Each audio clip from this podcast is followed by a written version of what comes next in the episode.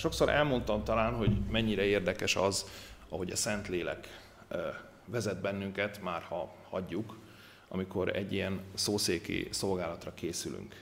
Érdemes lenne egyszer egy ilyen témájú könyvet írni, ahol összegyűjtenénk, hogy a testvérek elmondhatnák ezeket a tapasztalatokat, hogy milyen úton jutottak el ide, ahhoz a végső témához, ahhoz a prédikációhoz, amit végül elmondanak, és próbálnak a lelkünkre helyezni szombatról szombatra, és akár a mai szombaton ugyanígy. Mert abban biztos vagyok, hogy sokan nem a www.jóprédikáció.com-ról töltik le azt a témát, amiről aztán itt közösen elmélkedünk a gyülekezettel. Gondolhatnánk azt is, hogy sok egyéb hatás éri ezt a témát, mire végleg kialakul. Ima, beszélgetés, olvasás, talán az egyén személyiségének a legmarkásabban jellemző tulajdonságai, vagy akár a szociális érzéke, vagy a beállítottsága vezet majd oda, hogy végül mi lesz az a téma, amit a gyülekezet elé tár. De ez persze nem igaz. Legalábbis jó esetben nem. Mert ha ugyan az előbb felsorolt dolgok meghatározóak is lehetnek egy prédikáció témájánál, de, és ez a jobbik eset, a Szentlélek képes, ha szükségesnek ítéli, nem csak kiegészíteni, de még akár teljesen felülírni is az eredeti elképzelést, ugyanis a fenti lista semmit nem ér, amit itt az előbb felsoroltam, ha a Szentlélek nem tud ennek a folyamatnak a része, vagy részese lenni. És persze biztos vagyok benne, hogy ez nem csak a prédikációra igaz, nem csak a prédikáció elő vagy elkészítésére igaz, hanem biztos, hogy életünk minden más területére igaz. Nem fogok és nem szeretnék másokkal példálozni, mert az nem lenne hiteles. Jobb, hogyha a saját példámat osztom meg veletek, és remélem, hogy megértitek, hogy miért tettem ezt a kis bevezetőt. Volt egy erős késztetésem arra, hogy ugyan itt vagyunk ebben a rendkívüli helyzetben, sokan ténylegesen akár bezárkózva is az otthonaikba, de minden korlátozás ellenére azért lehet ebből a helyzetből is jót kihozni. Láttam, főleg az első hetekben, hogy az emberek valóban humorral reagáltak erre a helyzetre. Ami minden nézve egy jó jel volt. De azóta eltelt több mint 6 hét. Szóval arra gondoltam, hogy nézek olyan történelmi példákat, amelyeket ismerünk akár a Szentírásból, akár az emberiségnek a kultúrtörténetéből, hogy kik és mit csináltak ilyen helyzetben, vagy ehhez hasonló helyzetben, mint a mostani. Születtek-e vajon kiemelkedő emberi alkotások, felfedezések, vagy maradandó művek? És találtam is ilyen eseteket már-már zavarba ejtően szép számmal. A teljesség igénye nélkül hadd soroljak fel néhányat ezek közül. Ott volt Noé és családja, aki egyfajta karanténban volt hosszú ideig. A hosszú ideig, amit számolgattuk, ha megnézitek a két igét, közel egy éven keresztül voltak itt, végezték az ő szolgálatukat, miközben Isten mentette őket akkor, amikor az egész föld megsemmisült. És minden, ami rajta volt. Érdekes, hogy talán ez volt az első ilyen karantén, amit a Szentírás feljegyez. Aztán ott volt József és Egyiptom. Érdekes módon nem is egy, hanem rögtön kettő. Az Ószövetség Józsefe, aki Egyiptomban egyszer börtönben, aztán magában az országban élt a családjától elzárva, elkülönülten, hogy aztán később a családjának és egész Izraelnek is a megmentője lehessen, amikor ott volt a hét szűk esztendő, amit Isten előre megjövendölt, és megmutatott álomban a fáraónak. Aztán ott volt az új szövetség Józsefe is, akinek Isten angyala megjelent, és szintén Egyiptomba menekült, hiszen tudjuk, ismerjük a történetet, hogy Heródes gyermekgyilkos emberei feldulták egész Izraelt, viszont József Egyiptomban ott maradt, ameddig biztonsággal vissza nem térhetett, és az angyal újra meg nem jelent neki, hogy most már visszatérhet eh, a kis Jézussal együtt. Aztán ott volt Dávid, akinek szintén menekülnie kellett, Vagy ott volt Dániel próféta, aki egyszerre volt babiloni fogságban, de a rossz akaróinak és a rossz akarói miatt egy olyan helyzetbe került, amit nemes egyszerűséggel hívhatnánk lelki karanténnak is. Ugyanis nem szólíthatta volna meg Istent úgy, ahogy szokta, akkor, amikor szokta, már, ha betartotta volna a törvényt. Azt a törvényt, amit szerintem ma divatosan csak Lex Dánielnek, vagy Lex Dániel profétának hívnának, hiszen ezt a törvényt miatta hozták meg. Aztán ott volt Pálapostól, aki, hogy viccesen fogalmazzak, home office-ban, vagy házi őrizetben írta meg az új szövetségnek jelentős részét. Mint ahogy azt is tudjuk, hogy János apostol sem saját akaratából volt Pátmos szigetén, amikor a jelenések könyvét, vagy jobban szeretem a kijelentések könyvét megírta, hiszen Pátmos akkoriban börtönszigetként működött, nem pedig turista látványosságként, mint napjainkban. De vegyünk kultúrtörténeti példákat is. Shakespeare például a karantén ideje alatt írta meg a Lír királyt. Newton 1665 és 67 között otthoni karanténban volt a londoni pestis járvány idején.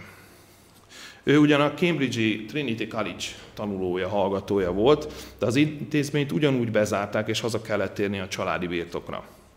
Ezen idő alatt dolgozta ki a gravitációs elméletet, és még fénytani kísérletekre is maradt ideje, amikor a redőnyén ilyen apró nyílásokat ejtett, és a beszűrődő fényt üvegen és prizmán keresztül felbontotta és ezeket vizsgálta. Mire a járványnak vége lett,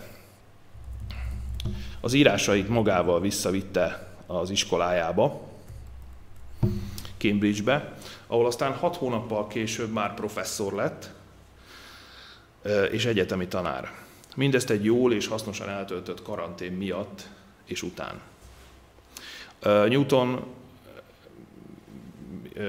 munkásságával foglalkozó írók megjegyzik több helyen, hogy ez volt az aranyév vagy aranyévek, amikor is Newton gyakorlatilag a hírnevét és a legfontosabb kutatásait megalapozta.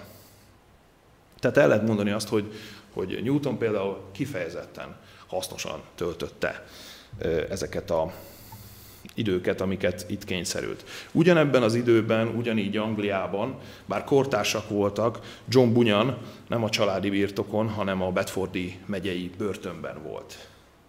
És nagyon érdekes az ok, amiért ide került. Az ok nem volt más, mint az, hogy megszegett egy 1664-es rendeletet, amely az anglikán liturgiának a kötelező jellegű használatát írta elő nyilvános istentiszteleteken. A börtönben írta meg a Zarándok útja című könyvét. Lehetne azt mondani, hogy, hogy, hogy azért ez egy nagyon nehéz dolog, és valóban az volt.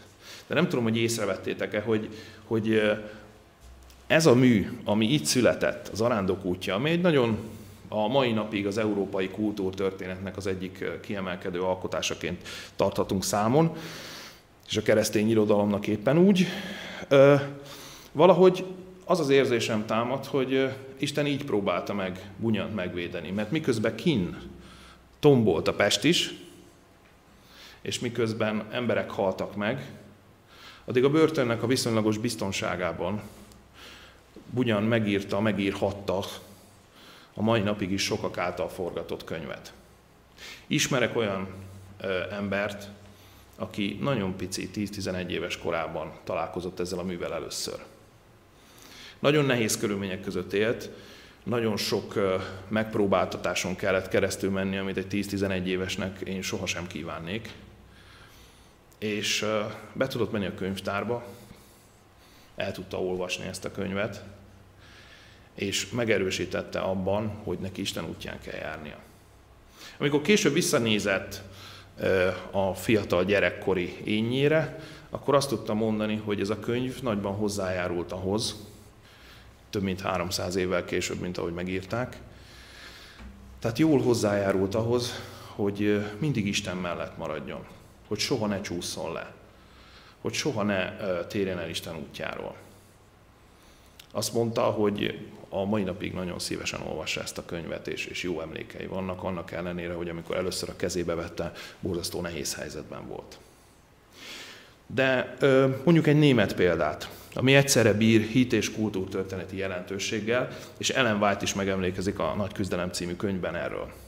Luther Warburg várában teljes elszigeteltségben lefordítja német nyelvre a Bibliát.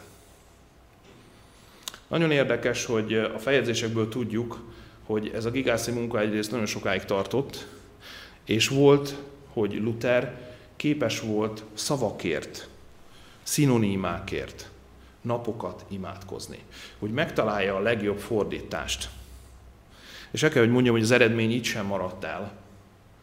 A Luther-féle fordítást ma is az egyik legjobbnak tartják a, a világon. Nekem hirtelen egy rész jut róla eszembe, Malakiás könyvében, amikor az ige arról beszél, hogy Isten követőinek lesz alkalma arra, hogy meglássák, hogy különbség van azok között, akik félik Istent, és azok között, akik nincs. És nagyon érdekes, hogyha megnézitek a Károli fordítást, akkor a dölt betűvel van egy szó odaírva, hogy különbség. És hogyha ugyanezt megnézitek a, a Luther féle fordításban, akkor azt találjátok, Luther németül úgy fordította le ezt, vagy úgy lehetne ezt lefordítani magyarra, hogy ő nem azt mondja, hogy különbség van, hanem egy olyan szót használ, egy olyan kifejezés kapcsolatot használ, aminek az a lényege és az a jelentősége, hogy azt mondja, hogy az Isten félők meg fogják látni, hogy micsoda különbség van, hogy micsoda nagy különbség van a istentelenek és azok között, akik Istent szolgálják. Ha már a német nyelvterületnél vagyunk, ott van Wolfgang Amadeus Mozart, akit szerintem senkinek nem kell bemutatni. Mégis róla feljegyzik azt, hogy egyszer házi fogságban írt meg két zongoraszonátát és egy zongoraversenyt, mert szerencsére a házban volt zongora, bár ez szerintem Mozartnak nem jelentett volna problémát, ha nincs. De volt, és három zongoraművet megírt.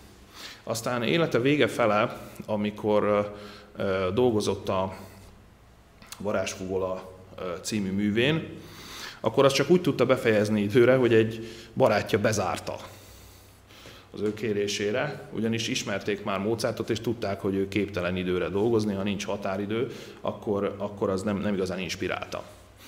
És így írta meg a varázsfúvalát, bezárva, és köztudott tény, hogy a varázsfúvala nyitányát csak a bemutató napján készítette el, és azonnal adta a zenészeknek, akiknek szinte először kellett látniuk magát a, a nyitányt.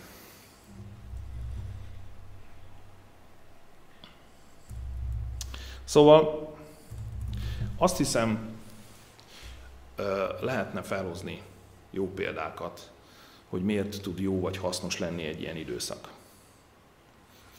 De azért, ha különösen ezeknek a kiemelkedő embereket nézem, akik fogalommá váltak az emberiség történelmében, gondoljatok bele, csak kimondom azt a szót, hogy Newton, vagy Mozart, vagy Bunyan, vagy Luther, vagy Shakespeare, akkor, akkor azokat az emberek tudják, hogy kikről beszélünk, tudják, hogy kiemelkedő történelmi személyiségek voltak. Ha az üdv történeti részét nézem, akiről beszéltem nektek, úgy, mint a Józsefeket, Dániel profétát, Pálapostolt vagy Jánost, akkor látjuk azt, hogy, hogy tényleg valóban akármilyen idő volt, akármilyen nehézség volt, akár karantén, akár börtön, akár házi őrizet, akár különlegesen ellene kiadott törvény, ezek az emberek mind valami kiemelkedőt alkottak. Föltettem a prédikáció elején a kérdést, hogy szeretnél-e Newton lenni. Hát a rossz hír az, hogy Newton már senkiből nem lesz. Ugyanis azt, amit ő megtett, azt már nehéz megismételni. Ők, ezek az emberek, akik ilyen kiemelkedő dolgokat tettek, valami miatt tettek, amit tettek, és az ő tetteik ma már történelem, és az emberiség egyetemes tudásának a része. Mondhatjuk persze azt, hogy talán a szellemi teljesítményük emelte fel őket a kortársaik fölé, de ez sem lenne teljesen igaz. Egy közös és különleges dolog van, méghozzá egy különleges személy, ami közös mindannyiuk életében, ez az illető pedig nem más, mint Isten. Ami persze, hogy egyből meg is hökkentselek benneteket, egyáltalán nem különleges dolog. És tudjátok miért? Azon egyszerű oknál fogva, mert Isten mindenkinek az életében jelen van. Ami a valódi különbséget jelenti, talán ebben az esetben, az az, hogy ők mit kezdtek ezzel a tényel. És őszintén szólva erről lehetne tanulmányokat írni, de azt hiszem, hogy sokkal izgalmasabb kérdés az, hogy mi ma a 21. században mit kezdünk ezzel a tényel. Hogy Isten mindannyiunk életében jelen van. Aztán a másik kérdés, ami nagyon-nagyon foglalkoztatott, hiszen láttuk ezeket a kiemelkedő embereket, ezekkel a kiemelkedő teljesítményekkel, művekkel, felfedezésekkel, írásokkal, amik mind-mind ma már az emberiség kultúrtörténetének a részeivé váltak, és talán hozzá is járultak ahhoz a Dánieli proféciának a beteljesedéséhez, amikor azt mondja az angyal, hogy nagyjá lesz a tudás. Hiszen egy olyan korban élünk, ahol évtizedek alatt olyan sok felfedezés született a, a régieknek a, a tudására alapozva és építve, ami, ami talán az emberiség egész történetében nem lehetséges. Annak idején kaptam egy ilyen kis kihajtható idő vonalat, amit egy könyvbe raktak bele, és hogyha ha így kiterítettem teljesen, akkor olyan 10-11 méter volt. És ilyen centiméterenként voltak rajta beosztva a különböző évszázadok, vagy évtizedek, bocsánat, és, és így egész jól lehetett látni, hogy az emberi végig tudott rajta sétálni, és így meg tudta nézni az emberiségnek a, a történelmét. Nagyon érdekes volt, hogy az utolsó pár centi, ami akkor az, az 1980-as évekkel fejeződött be, az a pár centi volt, amihez ilyen dolgok tartoztak, mint a kompjúter, vagy az űrutazás, és látszott az, hogy, hogy, hogy, itt hirtelen nagyon felszökött az a tudás, amit mi ismerünk, és amit ma akár használunk is. Ennek következtében tudunk most online Isten tiszteletet is tartani, hiszen a, a tudás valóban nem csak a lelki értelemben, nem csak teológiai értelemben, hanem a, a műszaki értelemben is nagyjá lett. Azonban feltettem a kérdést magamban, hogy jó, itt vannak ezek az emberek ezekkel a kiváló és kimagasló teljesítményekkel, de mi van a többiekkel? Mi van azokkal, akik, akik most is az otthonaikban vannak? Hogy mondtam nektek, eltelt 6 hét. Emlékszem az első telefonra, amit 6-7 héttel ezelőtt erdődi testvér hívása volt, ahol megbeszéltük azt, hogy most a kialakult helyzet miatt, mivel mi voltunk mobilisak, bele kell kapcsolódnunk ebbe az online Isten tiszteletbe. És elgondoltam azt, hogy, hogy úgy gondoltuk, hogy talán 6 hét alatt le tud csengeni ez a dolog. Aztán azóta már hallottuk, hogy majd valamikor májusban. Örvendetes volt látni, hogy a német ö, ö, templomok a május 4-i héttől már kinyithatnak, és lehet Isten tiszteleteket tartani. Valószínű, hogy, hogy nálunk ez még, még heteket, vagy lehet, hogy akár hónapokat is fog csúszni. Minden esetre az az érdekes, hogy hogy nem tudtam elmenni amellett a gondolat mellett, és örülök, hogy a Szentlélek mindig vissza-vissza terelt ide, hogy, hogy oké, okay, itt van ez a sok hatalmas dolog, amiket láttunk, de mi van az emberekkel, akik az otthonaikban vannak? Mi van azokkal, akik lehet, hogy 6 hét távlatából már nem is látják olyan viccesen, meg humorosan a helyzetüket? Egyébként, ha valaki böngészi a közösségi médiákat, akkor ez a tendencia nagyon jól látszik, és világosan leszűrhető. Egyre többen vannak, akik valódi nehézségekkel küzdenek. Egyre többen vannak, akik kilátástalannak tartják a jövőt. Vannak olyanok, akik elvesztették az addigi állásukat, nem is kevesen, és elkezdték felélni a tartalékaikat. Aztán a fizikai biztonságérzet mellett, vagy azzal párhuzamosan, annak az elvesztése mellett a mentális és a lelki életük is komoly megpróbáltatásokon megy keresztül. El tudom képzelni, hogy most is vannak olyanok ebben a csatornában, akik most bennünket néznek, akik ezzel szembesülnek. Vannak olyanok, akik próbálják tartani magukat, vannak, akik, akik már szomorúbbak, és, és nem arra kíváncsiak, hogy mi van Newtonnal. És nem arra kíváncsiak, hogy ki mit fedezett föl, hanem arra kíváncsiak, hogy mi lesz jövő héten. És arra kíváncsiak, hogy mi lesz az életükben. Hogy, hogy Isten mit tud tenni. Isten vajon hogy figyel ránk? Isten vajon hogy néz ránk? Mert ez lenne a legkevesebb. Volt egy ateista osztálytársam a gimnáziumban, aki egyszer egy nagyon meglepő megállapítást tett, aminek véletlenül fültanúja voltam akkor, amikor egy ilyen elég komoly nehézséggel kellett szembenéznie. Azt mondta ez az illető, hogy na, ez az egyetlen eset, amikor irigylem a keresztényeket.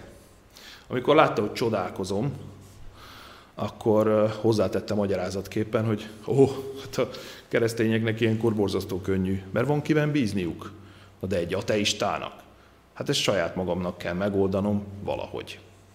És valóban elvileg mi keresztények másképpen éljük meg a válsághelyzeteket. Azonban nem gondolom, hogy ettől még kevésbé lennénk sérülékenyebbek. Ha egy kereszténynek kiukad a foga, ugyanazon a procedúrán kell végigmennie a fogorvosnál, mint egy ateistának. Ugyanúgy fizetünk adót, ugyanúgy fázunk télen, ugyanúgy melegünk van nyáron, és ugyanúgy érint bennünket ez a jelenlegi helyzet is.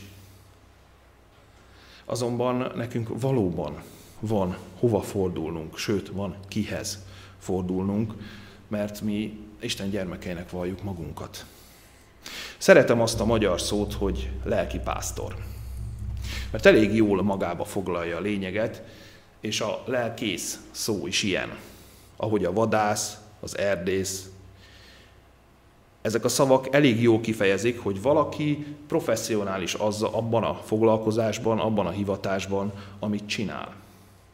Úgy ez a magyar szó a lelkész is elég jól mutatja, hogy az illető az emberi lelkekkel foglalkozik, és nem azon a szinten, mint egy pszichológus, ami nyelvtanilag vagy, vagy jelentéstartalmilag talán hasonló jelentéssel bírna, de mégsem ugyanaz a foglalkozás.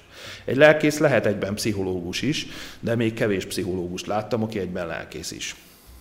Most, amikor a járvány miatt a lelkészek sem tudják úgy végezni a hivatásukat, ahogy annak előtte, mert nem tudják látogatni hagyományos módon a nyájukat, amit Isten rájuk bízott. Így különleges, nehéz ez mindenkinek, a lelkészeknek is, és nekünk keresztényeknek is. Amikor azt hiszem, hogy a Szentlélek beláttatta velem, hogy most valami sokkal fontosabb dolog lenne a lelkek erősítése, mint a hajdani hithősök és a karanténban rekett tudósok, kiemelkedő személyiségeknek az életével foglalkozni, elkezdtem gondolkozni azon, hogy milyen módon lehetne azokhoz szólni, akik nehézséggel küzdenek. Hogy úgy szólni hozzájuk, hogy, hogy érezzék azt, hogy Isten valóban mellettük áll. Hogy ő az ő életükben is ott van, jelen van részvétel figyeli őket. Isten szeretne segíteni. Utat szeretne mutatni. És reménységet szeretne adni. Érdekes, hogy amikor a szeretet himnuszában eljutunk az utolsó gondolathoz, és felsoroljuk azt, hogy hit, remény, szeretet, ezt a hármasságot, ezt a három fogalmat, akkor is úgy tűnik, mintha kicsit hiával lennénk a reménynek. Mert kiemeljük és sokat beszélünk a hitről, annak a fontosságáról, a hit hőseiről, és a szeretetről is sok szó esik. A szeretetről is lehetne külön prédikációt tartani, de valahogy mintha a remény A reményről, mintha kevés szó, vagy kevés prédikáció szólna. Ami egy picit nekem, zenésznek, még egy kicsit ironikus is, hiszen egy olyan nép vagyunk, akinek az a félhivatalos himnusza, legalábbis a címe, hogy áldott reménység. Áldott reménység lángolja szívünkben. Az az érdekes, hogy ezen a héten elég sokszor raktam tüzet. Ilyenkor már nem érdemes bekapcsolni a, a, nagyobb fűtést a házban, de még néha jó az ember rak, rak valamit a tűzre. És emlékszem rá, hogy mikor begyújtottam, meg amikor kicsit megpiszkáltam, és raktam még rá egy-két gyúlékony anyagot, hogy azért kicsit jobban égjen, hogy kicsit melegebb legyen, akkor elgondolkoztam azon, hogy, hogy vajon, ahogy én most itt a tüzet próbálom táplálni, úgy vajon Isten tudja táplálni a mi reményünket valami hasonló módon, hogy újra úgy, úgy fel tudjon lángolni. Vagy, vagy csak úgy a vagyunk a hamu alatt, és talán már nem is izzunk, mint ahogy a héten sokszor láttam. Vagy néha fel kellene, hogy valami kavarjon bennünket ahhoz, hogy, hogy újra lángolni tudjunk. Én azt gondolom, hogy azért Isten sok módon és sokféleképpen megpiszkálja ezt a tüzet. És próbálja táplálni. Még akkor is, hogyha emberileg mi azt mondjuk, hogy leeresztettünk, hogy fáradtak vagyunk, hogy elegünk van. Emlékszem, a héten nekem is volt egy olyan, olyan napom, e, egy olyan estém, amikor úgy nem, nem éreztem túl jó magam. És Istennek akkor is van eszköze arra, hogy, hogy utánam nyúljon. Ez a személyes tapasztalatom. És hiszem azt, hogy, hogy, hogy látja, mindannyiunk szenvedését, mindenkét, aki, aki most itt van.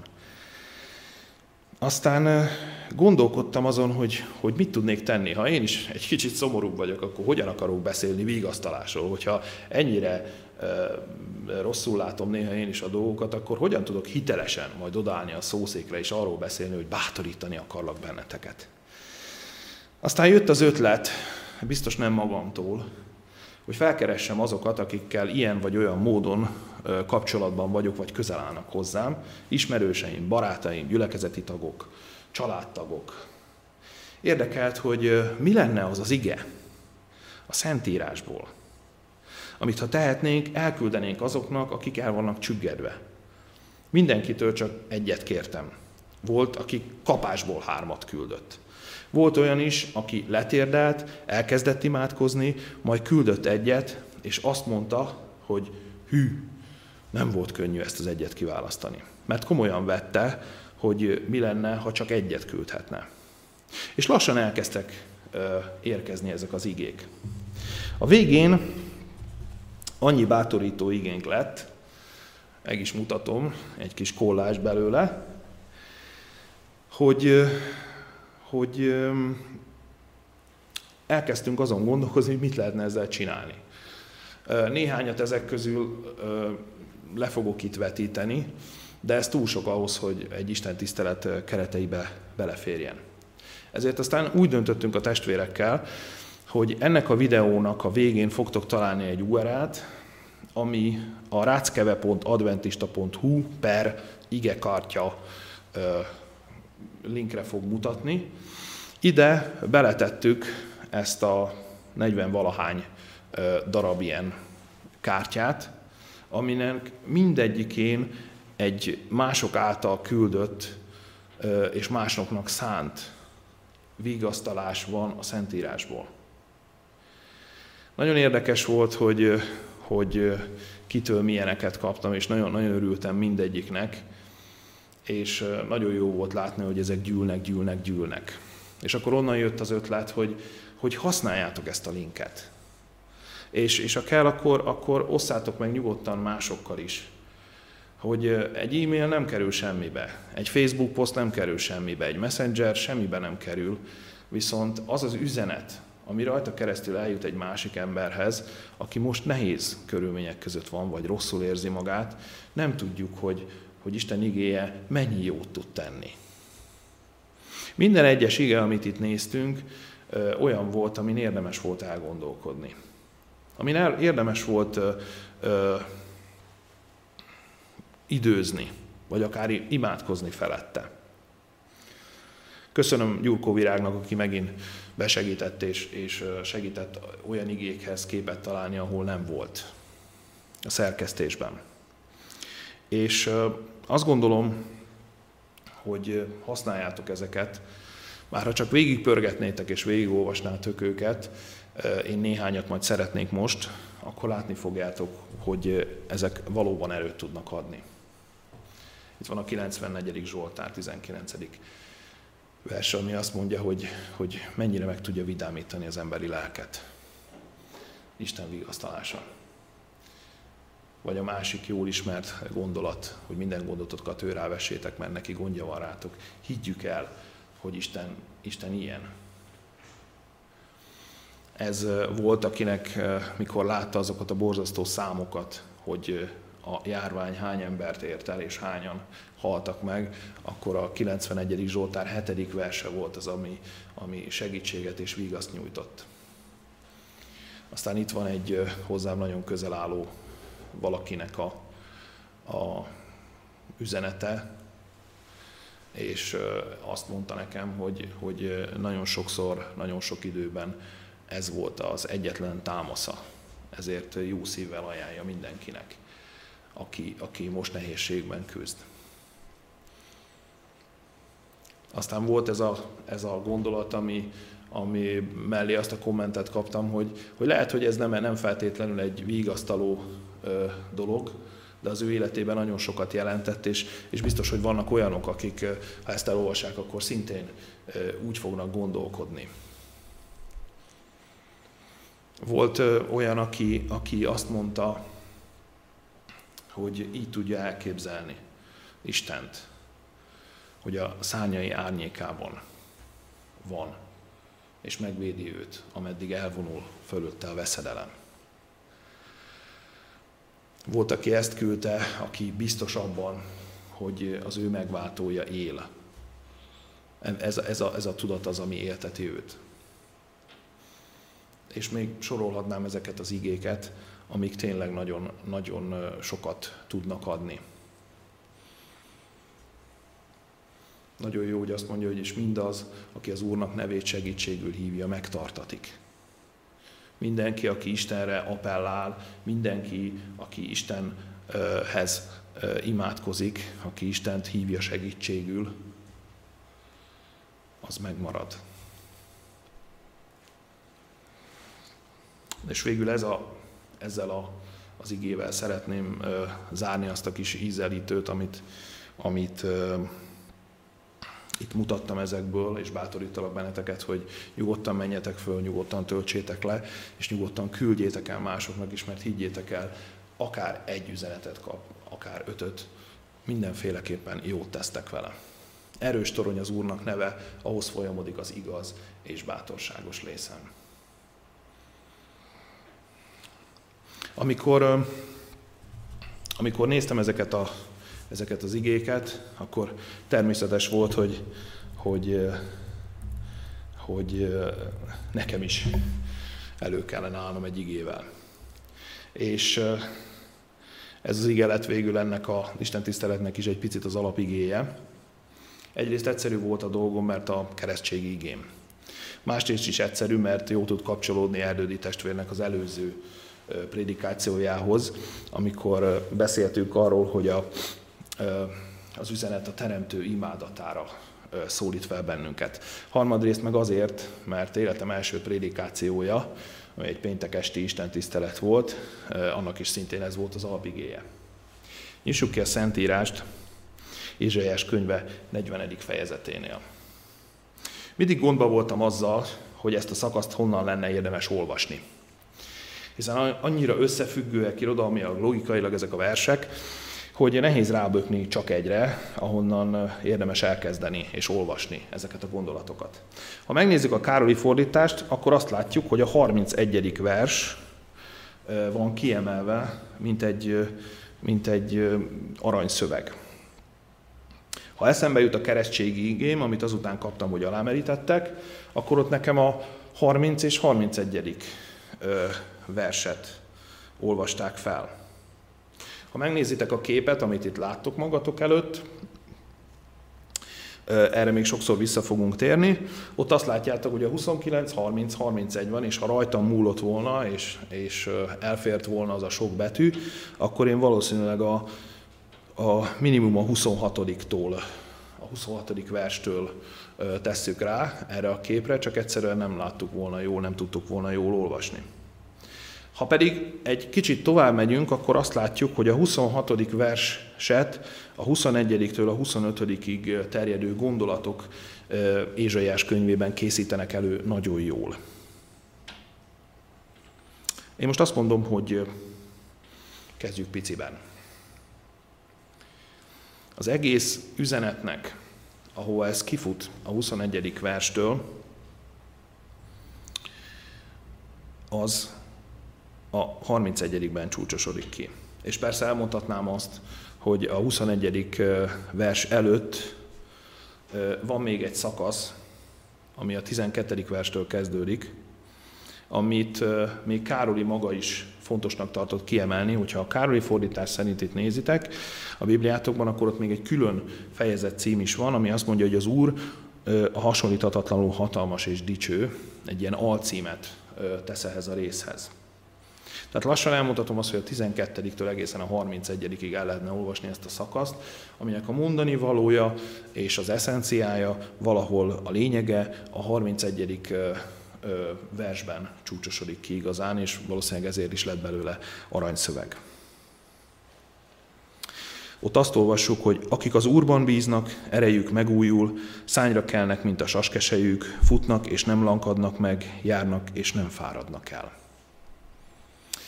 Emlékszem rá, hogy amikor, amikor kiemeltek engem a, a keresztségi vízből, akkor hallottam ezt a szöveget, akkor érdekes módon a 30. verstől hallottam az igét, onnan is olvasták, ahol az van, hogy elfáradnak az ifjak, és meglankadnak, megtántorodnak a legkülönbek is. De akik az Úrban bíznak, erejük megújul, szányra kelnek, mint a saskesejük, futnak, és nem lankadnak meg, járnak, és nem fáradnak el. Emlékszem rá, hogy én akkor 20 éves voltam, hát egy, egy, egy 20 éves fiatal azért sok mindent el tud képzelni, de hogy elfárad, azt nem.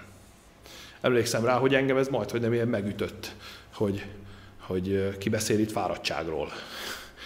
Olyan, olyan furcsának tűnt.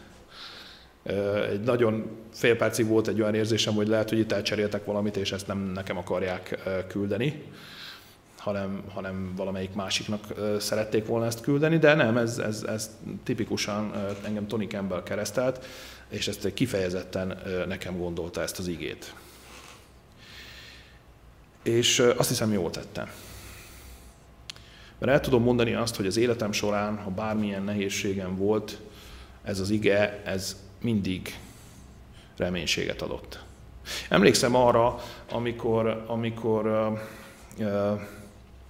nem is tudom, elkezdtem dolgozni, és valahol, valamilyen, lehet, hogy az advent hírnökben, nem tudom, láttam ezt a, ezt a két verset kiemelve. És emlékszem, hogy kivágtam, papíron volt, és volt egy, volt egy pénztárcám, aminek volt egy ilyen, egy ilyen nyitott része, egy ilyen nylon mögé be lehetett tenni, és évekig hordtam magam. Minden egyes alkalom, amikor kinyitottam a pénztárcámat, akkor ott volt ez az ige. És ö, ö, emlékszem, hogy, hogy egészen addig hordtam magammal, míg a végén már teljesen széjjel foszlott az a papír. Azért voltam kénytelen kilóbni, mert már, már nem bírta azt a sok gyűrődést, ami, amit, amit ott el kellett viselnie a pénztárcámban. És tudom azt, hogy, hogy, hogy nagyon sokszor és nagyon sok alkalommal vigasztalt meg ez az egy ige. Aztán, hogyha megnézzük a, a képet, akkor látjuk rajta a 29. verset is. De azt mondja, hogy erőt ad a megfáradtnak, és az erőtlen erejét megsokasítja. Ez egy nagyon érdekes gondolat. Azért érdekes gondolat, mert Isten képes lenne, hogy egyszerűen ad erőt. Semmiből nem tartana neki, ad erőt, és, és akkor, akkor van erőnk. Itt viszont azt mondja, hogy az erőtlen erejét megsokasítja. Akkor, amikor neked ennyi erőd van, akkor ő képes végtelen dolgot hozzátenni. És így nem egyszerűen arról van szó, hogy Isten ad neked egy csomagot, hanem arról van szó, hogy, hogy a te erőthöz hozzáad. Ez kicsit viccesen hangzik, hogy így együtt dolgozol Istennel, hiszen te lehet, hogy a csavarhúzót hozod, ő meg az egész űrhajót. Körülbelül talán ilyen a hozzáadott arány. De, de mégis benne van az a szándék, hogy, hogy gyere gyermekem, ezt csináljuk együtt. Dolgozzunk együtt. Nagyon érdekes, hogy honnan indul ez a szakasz. Onnan indul, attól az értékes gondolattól, amit mi emberek szinte mindig elfelejtünk. Szinte mindig vissza kell bennünket terelgetni ide. A jelenések könyvének az ide vonatkozó része is, amit egy szombattal ezelőtt hallottunk, és ugyanerről a, erről a szándékról szól, hogy ne felejtsük el, hogy kicsoda Isten. Hogy Isten a teremtő. Nekem nagyon tetszik, én inkább a 26. verstől olvasnám föl azt, ami, ami szerintem bátorító lehet ma. Emeljétek föl a magasba a szemeiteket, és lássátok meg, ki teremti azokat. Ő az, aki kihozza seregüket szám szerint, minnyájat nevén szólítja, nagy hatalma és erősége miatt egyetlen híjuk sincs. Miért mondod Jákob, és szólsz eként Izrael? Elrejtetett az én ügyem az Úrtól, és az ügyemmel nem gondol az Isten. Hát nem tudod é, és nem hallottad-e, hogy örökkévaló Isten, az Úr, aki teremtette a föld határait? Nem fárad, és nem lankad el. Végére mehetetlen bölcsessége. Nagyon érdekes ez a gondolat. Mert azt mutatja, vagy azt próbálja mondani nekünk, hogy, hogy lehet, hogy elfelejtettük, hogy, hogy kik vagyunk mi, hogy melyik Istennek vagyunk mi a gyermekei. Hát annak az Istennek vagyunk a gyermekei, aki mindenható, aki erős, aki soha nem fárad el, aki mindent számon tart. Nekem nagyon tetszett az evangéliumban, amikor Jézus azt mondja, hogy, hogy minden egyes hajszál, ami a fejeteken van, azt Isten számon tartja. Fel van írva nála. Kicsit olyan, mintha egy kicsit elhúzná a függönyt, és így betekintést ad abba, hogy Isten hogyan viseltetik irántunk. Vagy amikor azt mondja, hogy, hogy egy veréb nem eshet le a tudta nélkül.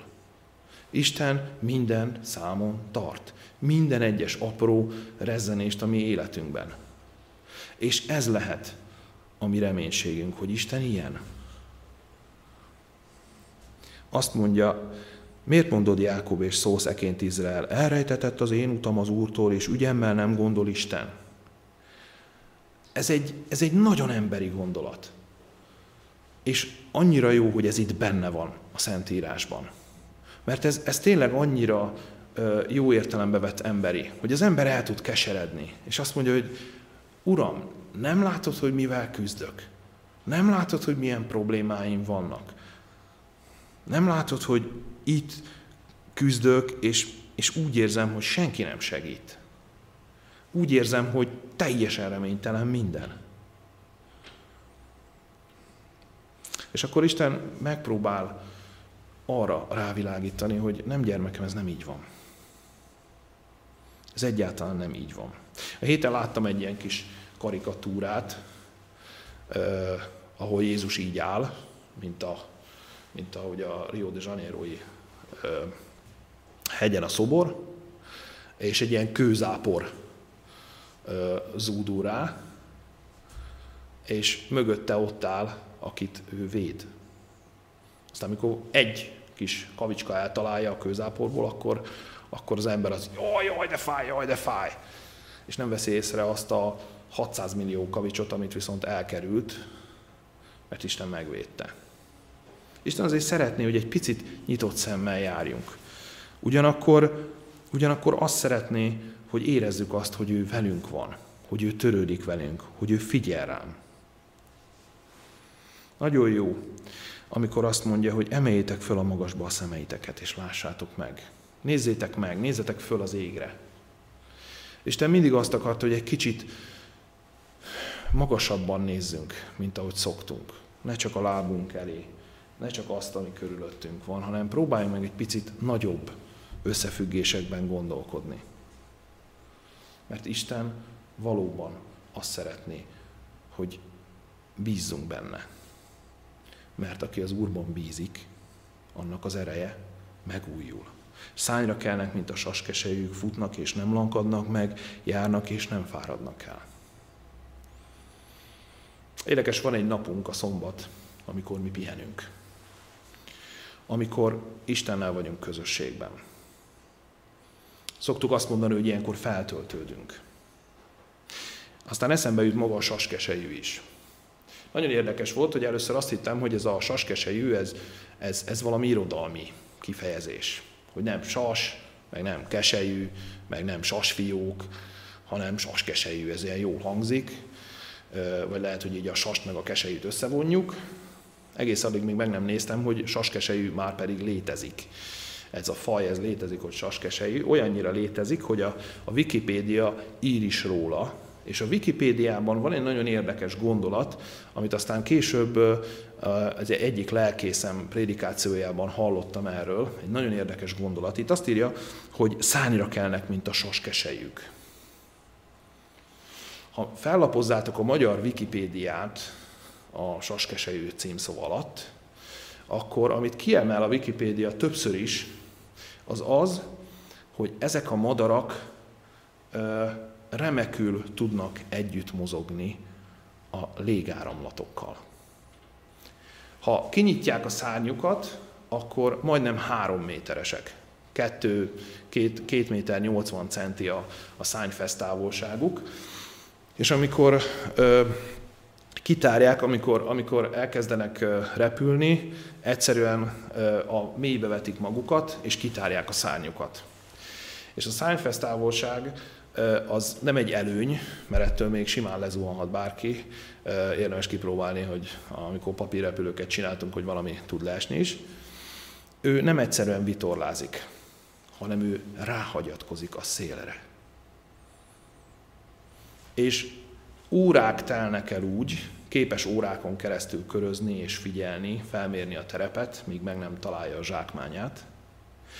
De azok alatt az órák alatt ő nem így verdes, mint ahogy a madaraktól megszoktuk, hanem egyszerűen kitárja a szárnyát, és együtt mozog a légáramlatokkal.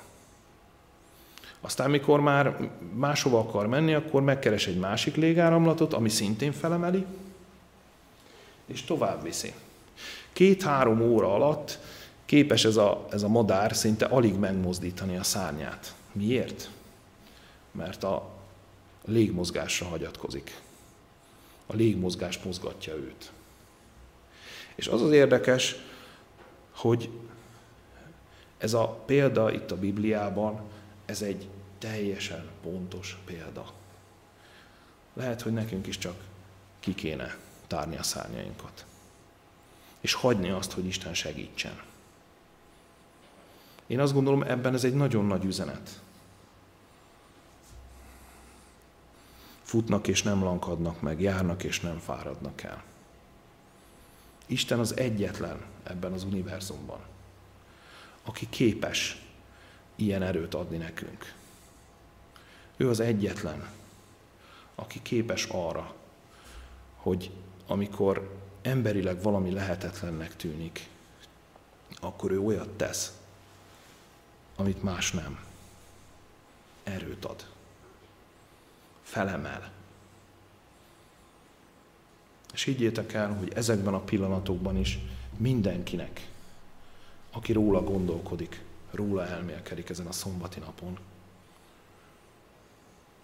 azon gondolkodik, hogy hogyan tudna segíteni.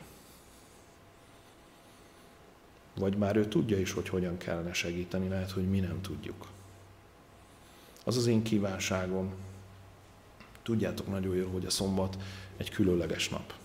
A szombat egy más nap, mint az összes többi. Ilyenkor még közelebb tudunk lenni Istenhez, amikor itt vagyunk együtt a házában, amikor otthon vagyunk az imaszobáinkban, és egyedül fordulunk Istenhez. És higgyük el, hogy ő látja, látja mi összes gondolatunkat, látja mi összes tervünket, azt is látja, amiből soha nem lesz semmi. Azt az utat is látja, amin mi majd haladni fogunk. És arra szeretne bennünket vinni. Hagyjuk neki. Csodálatos dolog a szombat. Csodálatos dolog az a ajándék, amit ezen, ezen a napon keresztül nyerhetünk. Ha úgy érezzük, hogy, hogy elfáradtunk, ha úgy érezzük, hogy, hogy talán senki nem foglalkozik velünk, ha úgy érezzük, hogy magányosak vagyunk, ha úgy érezzük, hogy, hogy senkivel nem tudunk beszélgetni, senkivel nem tudjuk megosztani a legbelsőbb dolgainkat, hogyha azt látjuk, hogy itt most minden összeesküdött ellenünk, akkor ne felejtsük el, hogy van egy Isten, aki nem ilyen, aki nem változik, aki nem ember, aki nem kiszámíthatatlan, hanem az, akire mindig lehet bízni, aki mindig felemeli a fejünket, és bennünket is szeretne felemelni, hogyha hagyjuk. Az az én kívánságom, különösen ma szombaton, hogy legyünk vele egy nagyon szoros lelki közelségben. Ne csak most itt az Isten tisztelet alatt, hiszen még rengeteg óra van a szombatból.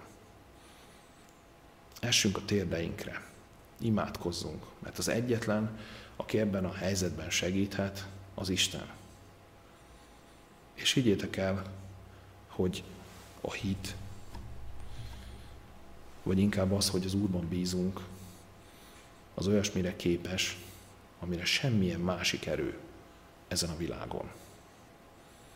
Isten tudja ezt, Isten megmutatta nekünk ezt a Szentíráson keresztül. A kérdés az, hogy mi mit kezdünk vele. Látjátok azt, hogy voltak kiemelkedő emberek, akik tudtak vele mit kezdeni. A prédikáció elején azt mondtam, hogy senkiből nem lesz Newton. Newton már egyszer élt. Most azt mondom, hogy bárkiből lehet Newton. Ha szeretnél Newton lenni, lehet. Lehet, hogy a gravitáció törvényét nem te fogod már feltalálni, de még tudsz kiemelkedőt alkotni. Még tudsz hatalmasat tenni. Mindezt Isten erejével, az ő segítségével. Amen. Szerető mennyi atyánk, köszönjük néked a szombatot, köszönjük azt, hogy itt lehetünk, köszönjük azt, hogy közösen elmélkedhetünk rólad. Szeretnénk megköszönni azt, hogy te mindig, mindvégig ott vagy velünk. Köszönjük azt, hogy te szorosan a mi életünk része vagy. Szeretnénk megköszönni azt, hogy te egy szerető, gondoskodó és érdeklődő Isten vagy. Segíts, hogy hogy nyissunk feléd, hogy ne csak az otthonainkba zárkózzunk be, hanem, hanem most valami teljesen más tegyünk. Lehet, hogy korlátozva vagyunk a mozgásba, lehet, hogy korlátozva vagyunk az egymással való érintkezésbe, mégis azt szeretnénk kérni tőled, hogy te legyél az, aki, ha kell, akkor megmutatod, mit kell tennünk. Látod azt, hogy vannak sokan, akik most nagyon nehéz körülmények között vannak. Nagyon sokan nagyon kétségbe esettek. Nagyon sokan nem látnak kiutat, nem látnak megoldást. Kélek erősítsd meg a szívüket. Küld a te ígédet, küldjél üzenetet, küldjél ismerőst, küldjél bármi olyat, te ezer olyan lehetőséget tudsz, ahol mi egyet se látunk. És kérlek, emeld fel őket emel fel mindannyiunkat. Köszönjük azt, hogy hozzád fordulhatunk. Köszönjük azt, hogy a szombaton keresztül te rengeteg áldást adsz nekünk. Kérlek segíts, hogy, hogy akár ez a szombat mindannyiunk számára egy új kezdet tudjon lenni. Mindannyiunk számára egy, egy, egy második esély. Mindannyiunk számára egy, egy felemelkedés te el tudod küldeni a te szent lelkedet, te meg tudsz erősíteni mindnyájunkat. Te tudsz nekünk célt, feladatokat adni. Hiszen még annyi munka áll előttünk. Tudjuk, hogy ez a, ez a járvány, ez a bezártság, ez még csak valaminek a kezdete. És köszönjük azt, hogy megmutattad mások példáján keresztül, hogy, hogy igenis van arra lehetőség, hogy, hogy elkezdődjön valami új, elkezdődjön valami más, elkezdődjön valami különleges. Te látsz bennünket egyen-egyenként, te látod azt, hogy, hogy némelyik ilyen talentumot kapott, némelyikünk olyan talentumot kapott, te legyél az, aki, aki ezeket a talentumokat újra megcsillogtatod, újra megmutatod, és segítesz abba, hogy kamatoztatni tudjuk. Így arra szeretnénk kérni, hogy a szombatnapi áldásaiddal legyél közel-távol mindenkivel, legyél a te népeddel, legyél a mi embertársainkkal, segíts abban, hogy ez a járvány minél előbb véget érhessen. Látod, hogy, látod a Földön, hogy mennyien haltak meg. Arra szeretnénk kérni téged, hogy, hogy lassan vess véget ennek az egésznek. Köszönjük azt, hogy rengeteget tanulhattunk. Köszönjük azt, hogy közelebb kerülhettünk hozzád. Arra szeretnénk kérni téged, hogy te legyél az, aki mindannyiunkat vonzani kezdesz. Te legyél az, aki megsegítesz bennünket. Te legyél az, aki tisztánlátást adsz nekünk. Köszönjük, hogy meghallgatod a mi imánkat, és kérlek segíts, hogy ezek az alkalmak mindig nyitva álljanak. Köszönjük, hogy Te ott vagy a mi életünkben, mellettünk állsz, és kérlek Te légy az, aki felemelsz és megsegítesz bennünket. Jézus nevében kértük ezt, Atyánk. Amen. És vezérel téged az Úr szüntelen, megelégeti lelkedet nagy szárasságban is, és csontjaidat megerősíti, és olyan leszel, mint a megöntözött kert, és mint vízforrás, amelynek vize el nem fogy. És megépítik fiaid a régi romokat, az emberöltők alapzatait felrakod, és neveztetel romlás építőjének, ösvények megújítójának, hogy ott lakhassanak. Ha megtartóztatod szombaton a lábad, és nem űzött kedvelésedet szent napomon, és a szombatot gyönyörűségnek hívod, az Úr szent és dicsőséges napjának, és megszenteled azt, dolgaid nem tevén, foglalkozást sem találván, hamis beszédet sem szólván, akkor gyönyörűséged lesz az Úrban, és én hordozlak a föld magaslatain, és azt mi velem, hogy Jákobnak, atyádnak örökségével élj, mert az Úr szája szólt. Amen.